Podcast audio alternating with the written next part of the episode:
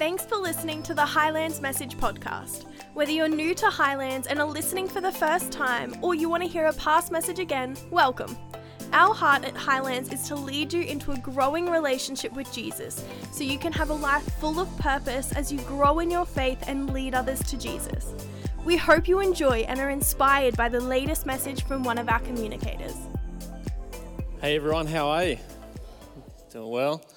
Fantastic. It's good to see you all. I uh, hope you've had a great week. Uh, today we're starting a series called Walking with Jesus uh, and leading up into Easter, uh, which is getting scarily close, isn't it? It's, it's gone like New Year's and then Easter. It was about a week apart. But I want to start off with this verse that's uh, seemingly insignificant and unimportant. Uh, that John records in chapter three, verse twenty-two, he says this. It says, Jesus and his disciples went out to, into the Judean countryside where he spent some time with them. Wow. Let's just wrap it up here, hey? Let's pray. What a powerful morning. uh, what he did here with his disciples was actually quite simple. And John put this in for a reason, because I, I think we complicate a lot of things that Jesus did and what we are to be like as well. And uh, the way that Jesus spent time and, and that he really changed the lives of a handful of people and ultimately changed the lives of, of billions around the world for, throughout history was this kind of method. This is how he started, is by he'd gather a handful of people and he would spend some time with them. Now, spend time in Greek, this is what John actually wrote down. It's pronounced uh, this word diatribo. Diatribo, and dia means against, and tribo means to rub. So diatribo literally means to rub up against, or to to rub off, or to wear on, to, to influence, to like, you know, like leaning on a freshly painted wall. You know, that you might rub up against a freshly painted wall, you don't walk away the same. You walk away frustrated and, and a different color. You start to resemble the wall a lot more than you used to, don't you? And that's that's literally the idea, is that it would be something that rubs off on you. And this is what John was saying here, is that they went into the Judean countryside, and as they spent time together, that Jesus' traits and who he was and his his way of thinking, his way of being, his understanding of God himself, the authority that they have, that stuff started to rub off on them. That eventually they started to do things that, that were kind of Jesus kind of things. And this happens to us still today. And you know it's, you know it's true, that you spend time with people uh, long enough that you start to talk like them a little bit, you start to... to see things the way they see it. If for some reason, I don't know if this is scientifically proven or something, but if you stay married long enough, apparently you start to look like each other. And there are some couples that, you know, everyone's seen them, right? There you go. They look, they look the same. This diatribo still takes place. In fact, years ago, I was um, part of a social experiment. Um, no, that's too clever. I was on a bus trip and bored. And... Uh, And I thought, I wonder if I can sneak things into people's vocabulary without them knowing. And so they started, every conversation, I would respond at the end of the sentence with, yeah, yeah, yeah, yeah, yeah, yeah. No one says yeah twice, uh, not then. Um, but as the bus trip went on, what I started to notice is when they would talk to each other, they'd respond to each other with, oh, yeah, yeah, yeah, yeah. And I'm just sitting back going, oh, dance my puppets. But it was that D J, it's something that... that rubbed off, and it wasn't beneficial. It was an interesting experiment, and I couldn't push it to three years. That never picked up. Uh, but a lot of people started to pick up it, it, that diatribo effect of going, you spend enough time with people, it, all of a sudden things start to rub off on us. And that is what spending time with Jesus did to the disciples. A bit more impacting, a little bit more world-changing. But that is essentially the effect that it had. It was something significant was taking place. They began to pick up Jesus' traits. And if you're going to pick up any traits, those ones aren't, the, aren't, aren't bad, are they? They're the ones that you would go, I, if I looked more like Jesus, that wouldn't be a bad thing. If I thought more like him and I spoke more like him and I lived and I had an understanding of who I am and who God is and and what the way that we look at the world is, th- those traits would be actually quite beneficial for us, wouldn't they? And this is what the disciples did. And so eventually later, even once Jesus had gone physically, is they started to preach the gospel and saw thousands of people come to Jesus. They would run into people who were demon-possessed and they would cast them out and bring freedom. They'd run into sick people and lay their hands on the sick and they would be healed immediately. Now, these are Jesus kind of things. Something had rubbed off on them. Yes, there was something powerful within them, but something else had shifted. There, there, there'd been a mark. They had leant into this wall with wet paint and they had come off a little bit different. And they weren't going back. Something had shifted. The diatribo was taking place in their lives.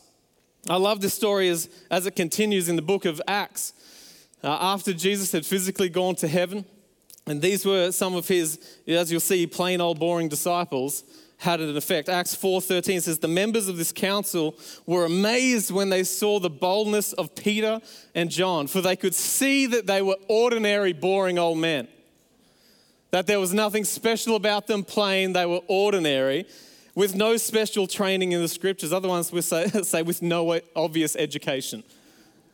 Thank goodness, right? But then it goes on, they also recognized them as men who had been with Jesus. What a statement that all of a sudden they're like, hey, we've only really heard people preach this boldly and confidently one other time. We've only really seen one other person cause such a stir in the religious circles and in the temples. And only really there's there's one other case that we know of in recent history that, that people were healed and set free and there's this movement. We thought we killed the movement when we killed Jesus, but there's something continuing here. It's because something had rubbed off from Jesus onto, well, here, John and Peter, but the rest of the disciples, those who were following him as well.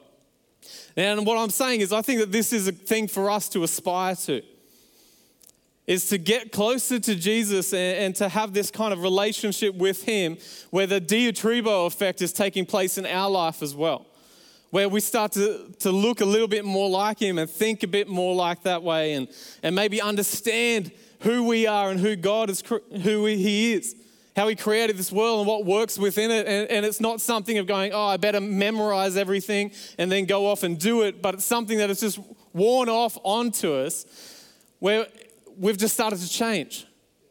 Where this diatribo has happened of going, well, I've got, just, I've just pressed into Jesus so much that, that when I walk off, I look different. That something is stuck to me. Because here's the thing, that there were a lot of people who gathered around Jesus, if you read the Gospels. It wasn't just twelve. He didn't go grab a few guys and then run off into the wilderness not to see anyone again. There were crowds, there were thousands of people who saw him, who knew of him. Most of them even liked him. That they would find out where he is and run and listen to him and see what he did and do another party trick, Jesus. Ha ha. A lot of people who did that, but there was something different between the crowds and the disciples. Is that it wasn't wasn't many in the crowd that, that made big, much of a difference. But all of the apostles, all those that were with him, did. See, there's something about this relationship with Jesus that, well, plenty of us can know of God, when we can adapt our behavior to even look like it's true, that we do know him. And we can sit in the crowd and spectate and see what God's doing and what he's written in the Bible and what he wants and go, okay, I'll fall into line with a couple, but not those ones because I'm just not... The, mm. But it was the disciples who were close to him, who listened, that didn't just kind of see and hear what Jesus was going on about, but they caught something that he was talking about. It wasn't just that we know that Jesus can do it, but they started to understand, hang on, that there's something, something in me that can do this as well. Said, oh, well, he's the king, he's the savior, he's going to do all these things. And that's what everyone on the hillside thought of going, wow, look at Jesus. But after spending time with Jesus, the disciples started to realize, hang on, he's he's setting me up for something as well. There was a difference between sitting in a crowd, and I, I think so easily we can become spectators of Jesus. rather than followers. Kyle Idleman wrote a book called um, a Follower Not a, what was it? Follower Not a Fan, talking all about how churches tend to be filled with fans of Jesus, but not as many followers. And that's what we see in the Gospels, that Jesus had a lot of fans.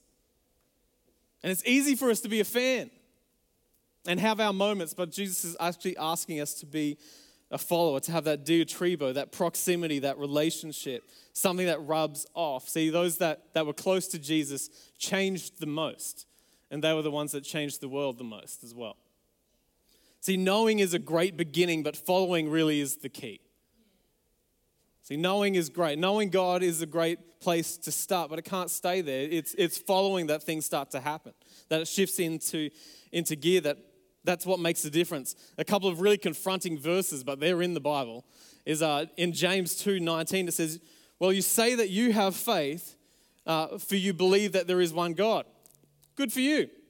Even demons believe this and they tremble in terror. In other words, it's like even hell knows that there is one God, but at least they're responding to it. They're terrified of this because they know who He is a little bit more. Not that we should be trembling in terror, but they understand, well, that, that truth means to them. It's bad news for them. It's great news for us, though. Even Jesus, these are red letters in Matthew seven. It says, not everyone who calls out to me, Lord, Lord, will enter the kingdom of heaven. Only those who actually do the will of my Father in heaven will enter. On judgment day, many will say to me, Lord, Lord, we prophesied in your name and cast demons out in your name and performed many miracles even in your name. But I will reply, I never knew you. Get away from me, you who break God's law. What a confronting scripture. What a confronting conversation that Jesus is having here with a whole lot of people. In fact, he's talking to not just his disciples here, he's saying this to the crowds. See, a lot of you will, will name me, an appropriate name. You'll elevate me where I deserve. A lot of you will do great, like you, you'll do the right looking things, but you'll do it separate from me. You'll do it distant, that you know about me, but here's the thing that you realize when you follow Jesus through through the Gospels is that it's acceptance and the power and freedom, all these things, it doesn't necessarily come just by knowing Him or even by doing Christian-y kinds of things. It's about Him knowing you as well and that relationship that goes both ways. It's about that, that friendship that, as I said, that relationship that has a diatribo effect of where you go, well, it's not just that I believe that Jesus exists and that there is a God, but to the point where I push in and I follow Him and I get close enough and open enough that I let Him start to change who I am. I keep leaning into Him like a wet wall because I don't want to continue looking the same. Let me try to explain this maybe another way because it can sound a little bit like try harder, can't it? When you read this, you're like, oh no, those are pretty... pretty confronting ideas.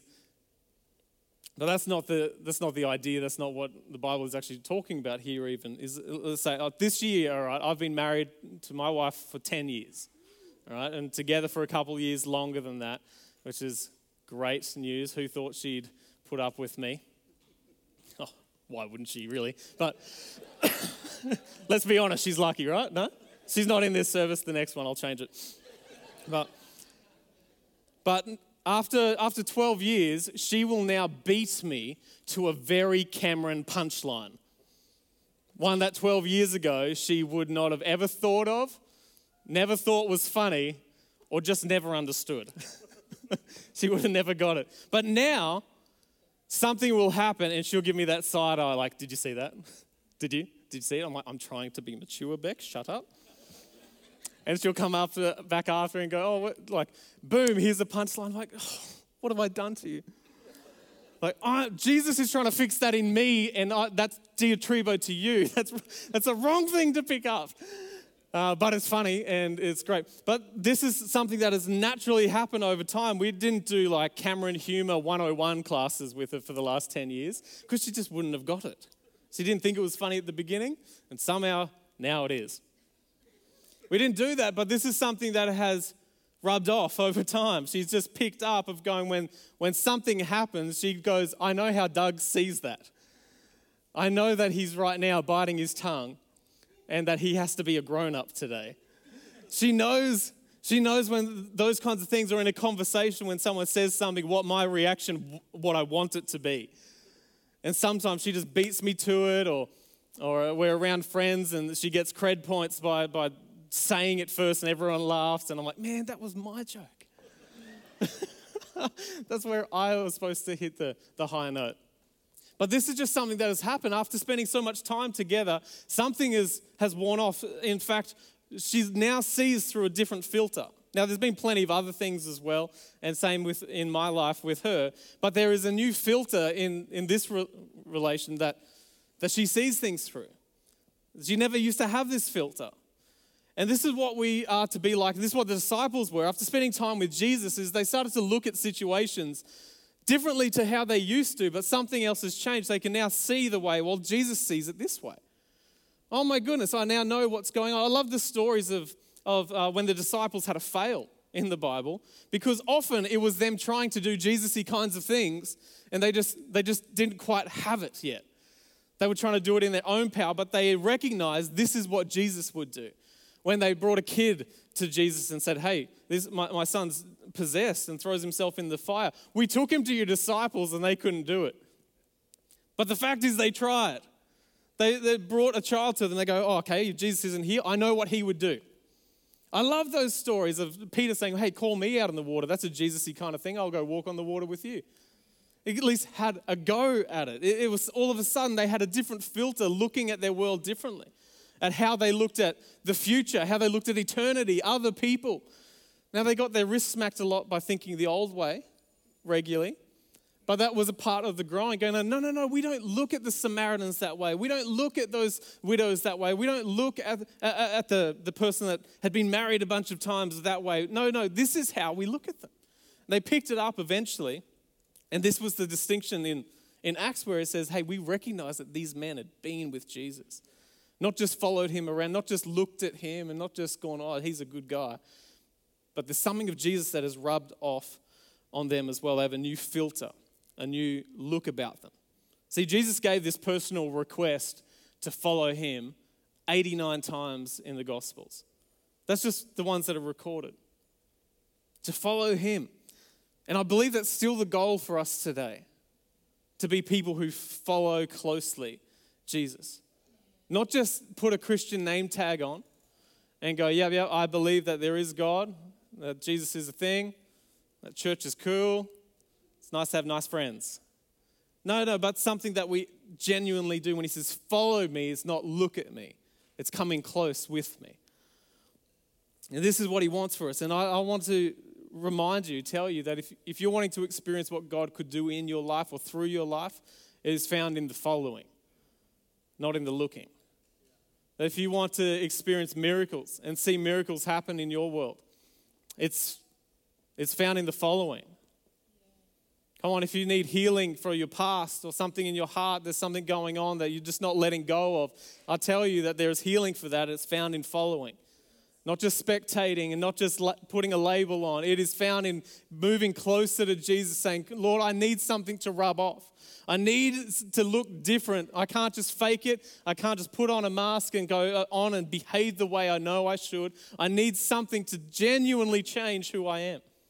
And this is these things that we all, all want from God is found in the following, his presence to be experienced, and an exponential difference to be made in this world is only found in the following. If we want to be a church that sees the thousands of people in Toowoomba who don't know Jesus yet, if we want to see them encounter him, come on, it's going to be a church that is following closely Jesus.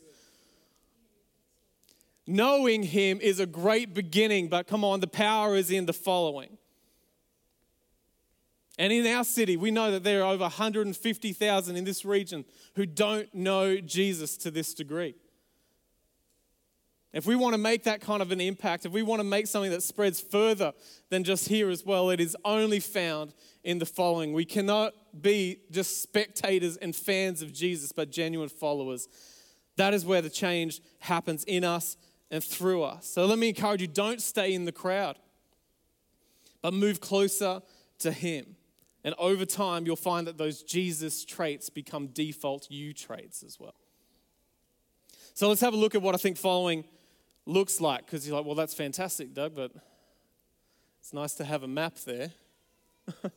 Where do I start and where do I go? And then what happens tomorrow? And when I kick my toe, then what? When I'm not caffeinated, then what? All right? So let's have a look at it. I've got four things, really just as beginnings, that what following looks like. And the first one is it's Spirit-led now. That's what following Jesus looks like for us. It's Spirit-led. See, with the, Jesus in the Bible, it kind of made a lot more sense for him to call out, saying, hey, why don't you follow me? In fact, as I said, eighty-nine times Jesus extended this in, in the Pauline the epistles, all the letters that Paul wrote, he uses the phrase once. It's because it kind of had a certain connotation to it of going, I want you to physically follow me. But every reference that Paul and every all the New Testament authors make is being led by the Spirit. Is there was no no physical person to follow right now, is there? Otherwise, that would make it a little bit easier. Going, go follow Jesus. You do all get up, go, all right, he's going that way. But we are to be people who are led by the Holy Spirit. That's the dominant way of thinking about our relationship between Jesus and us. It's not that we walk around behind a person, but we understand that he dwells with us and in us. Now, look at this. In John fourteen, this is what Jesus says, I will ask the Father and he will give you another advocate. Or other translations say helper or counselor. I'll send another another advocate to help and be with you forever. Uh, the Spirit of truth. The world cannot accept him because it neither sees him nor knows him. But you know him. See there, it doesn't say, but you see him and know him. It just says you know him. You know him, for he lives with you and will be in you. See, this is how we follow Jesus. When you're not sure what to do, we have the Holy Spirit within us and are all around us going, God, help us. What do I do now? When we find ourselves in certain circumstances, instead of turning to Jesus like the disciples would have just dumbfounded going, are you going to do this? We go, oh, Holy Spirit is within us. I need to be in tune with what he's saying. I want to experience the gifts that he has for us. I want the fruit of the Spirit to come out from me. I, I want to be led by what the Holy Spirit is saying, to be have ears to hear what God might be saying to me. And there's been so many uncanny kind of moments where we've, well, for me anyway, I found myself in a situation and a random thought comes in of going, why don't you do this? I go, oh, that, I don't want to. That's not... It's not me, or that sounds dumb. And you step out in faith and do it. You go, oh my goodness, that was good advice. Thank you, whatever that was. And we know it's the Holy Spirit. Is that that is how we follow. See, what Jesus was saying here when he says, hey, hey, I'm going to get the Father to send another one, was essentially that you can follow me around now, but later it's not going to be a following in this sense. It's going to be a led by something. It's going to be a led by the same Spirit that's within Jesus. So for us now, we have to be people led by the Holy Spirit. We need to stop looking at the Holy Spirit as if he's lesser than Jesus. Go, man, those disciples were so lucky. No, no, he says, I'm going to send another one, one just like me, in the same kind. It's not less than, he's the same. So number two is we follow him through the Bible. And this is why I want to encourage you leading up into Easter to follow Jesus through the Bible. See what he was doing. See, just his earthly life was a great example for us to look back and follow. We can imitate him in our future by looking back to what he did. See, First Peter two, verse twenty-one to twenty-two, it says, Christ suffered, essentially, he suffered for you, leaving you an example so that you may follow in his steps. Not about suffering, but yes, the way that he did. But he left us an example so that we might follow in his footsteps. He committed no sin, neither was deceit found in his mouth. So even though he's not physically out in front of us, we can see a physical uh, example of what he did in these situations. When he comes up against tough times and these trials, we should look at that and go, okay, if he responded that way, maybe I should respond a similar way.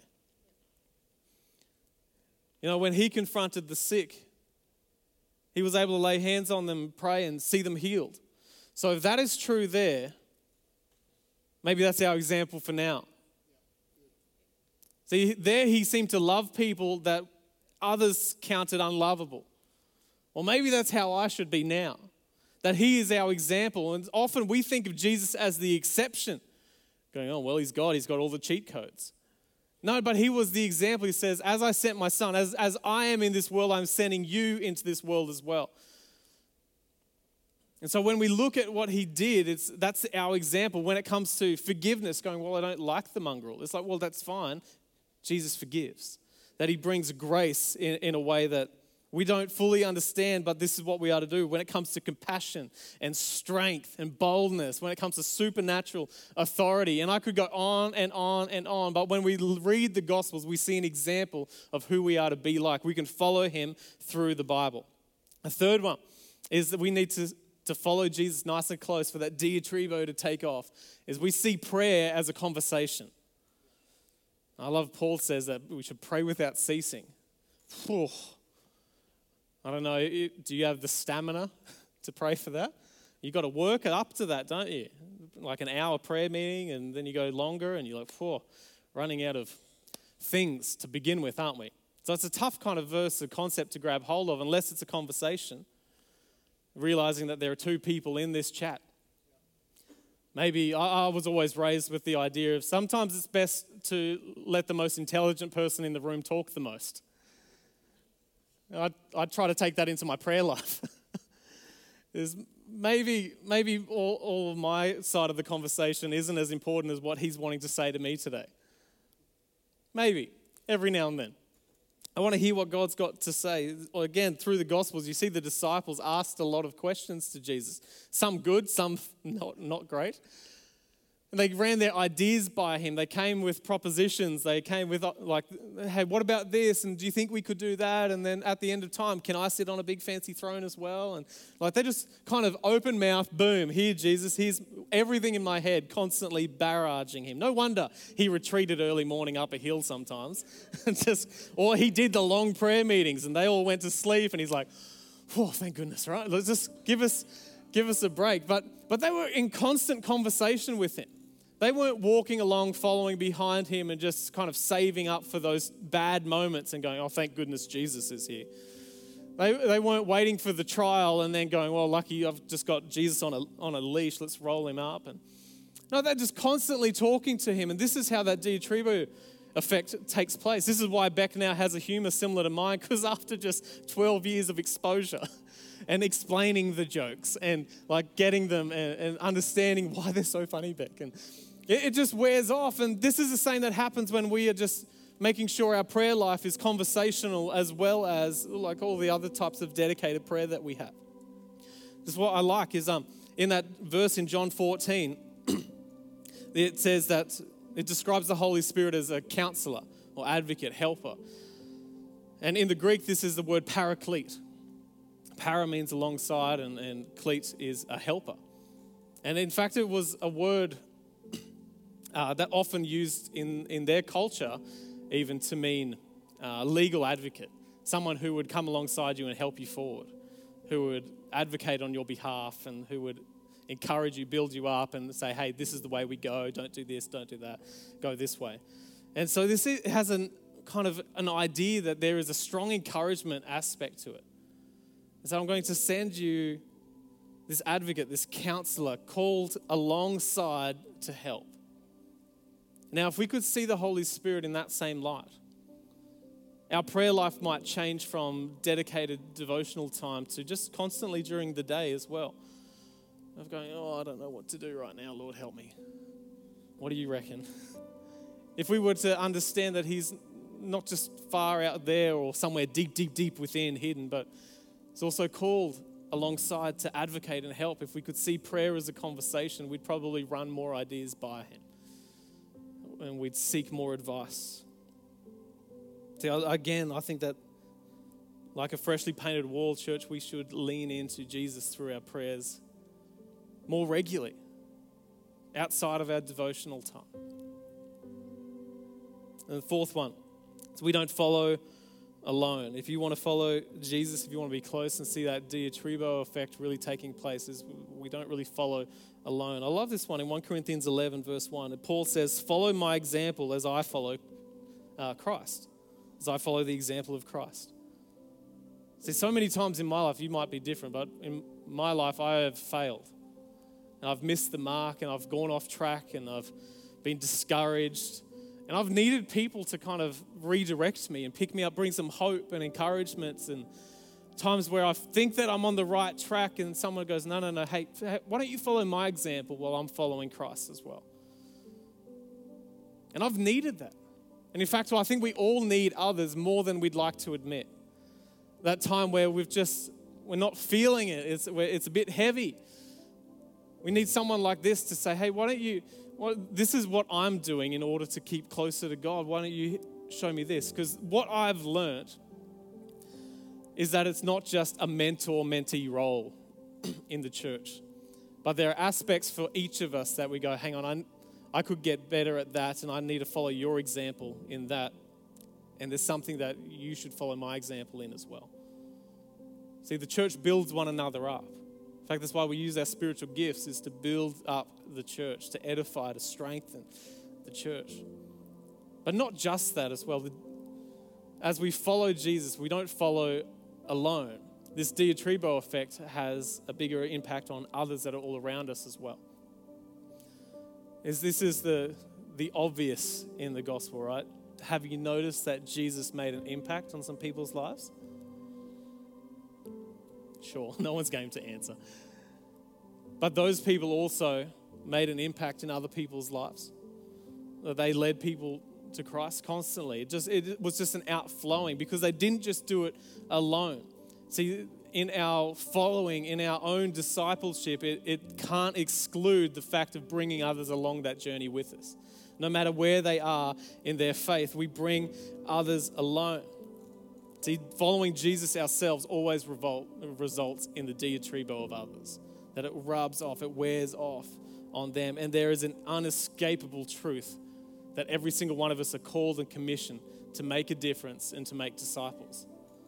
Unescapable, it's inseparable. It's not like I need to grow in my faith first and then I can do this. No, it's both at the same time. As I'm going, as I'm following, I'm bringing others along this journey with me.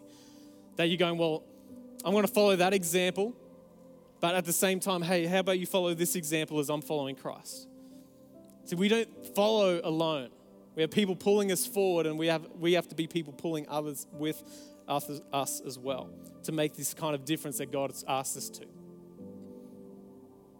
And these are just simple little tips that maybe aren't earth-shattering, but but I can see what the impact it might make if a church or if an individual grabbed hold of these things and going, you know what, I want to follow closely. I don't want to just stay, stay in the crowd and look at what's going on, but I want to be close. I want it to rub off. I want to kind of get to this time next year and go, no, no, I look different. I see things differently. I have a different effect, a different revelation that something has genuinely changed about who I am. I've experienced freedom, this healing, power of God, whatever it might be, that this is what has happened in our life. Now, some of you might not think that the invitation extends to you. Here's the good news about what Jesus continually did as he extended the offer of going, would you follow? Would you let me into your life and help change the future? That it wasn't just to the perfect. It wasn't just to the believers. It was to every person. We think that our past eliminates us from what Jesus wants to do, but he goes, no, no, bring your past and I'll bring healing. Bring all your scars and I'll bring some healing to it. Come on, bring who you are right now. Let him wear off, rub off on to who you are to see that change happen in your life. See, it's his love and kindness of God that brings the greatest change in our life. And that is on offer for every single one of us. And so right now, I'm just going to ask if we would just close our eyes for a minute. This is, we're about to pray. But maybe you have never asked God into your life personally before. You might know about him. You might even be a fan, but you'd say, look, I just don't think that I'm, I have that relationship with him. I'm not close. It's not diatribo. It's not rubbing off. I want to give you the opportunity this morning to make that decision, to ask God, come into my life. I want to know you personally, intimately, closer. to see the impact that this relationship with God can really make as we begin to follow. So if that's you this morning, while no one else is looking around, would you just raise your hand in the air to say, I want to, I want God in my life. I want to know him more. I want to follow him and what he's got for me. Awesome. Thank you. Fantastic. Thanks, man. It's great. Is there anyone else this morning? Just between you and God, I just want to, awesome. Thank you. That's amazing. Church, would we celebrate with these people this morning? Come on. It's amazing. The Bible says all of heaven celebrates when one person comes home to Jesus. And so we, we should reflect that as well. But I just want to pray for you guys at the moment. Show you an example of a prayer that you can pray in your words or now with along with me. But church, would you pray with them or pray for them as well? That they're not in this by themselves. It's not individualistic, but we are together as a family growing towards God. So let's pray for them. Father, I thank you that you have revealed yourself to your kids. Lord, that they are now son or a daughter of yours.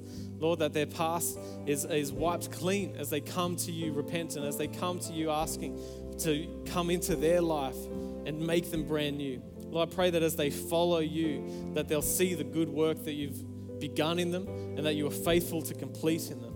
Lord, bring a revelation of who you are and who they are created to be, that they might experience freedom in you and find their purpose in you, that they make a big difference in this world as well. I thank you in Jesus' name. Amen. Thanks again for listening to the Highlands Message Podcast. We hope you feel encouraged to take these words with you to know God, find freedom, discover your purpose, and to make a difference. If you feel moved by today's message and want to connect with us, we'd love to hear from you. You can reach us at highlands dot a u on Facebook or Instagram, or head to the highlands church dot org dot a u website for more resources and information. Be sure to follow the Highlands Message Podcast on your preferred platform to stay up to date with our latest message. We hope to see you in person soon.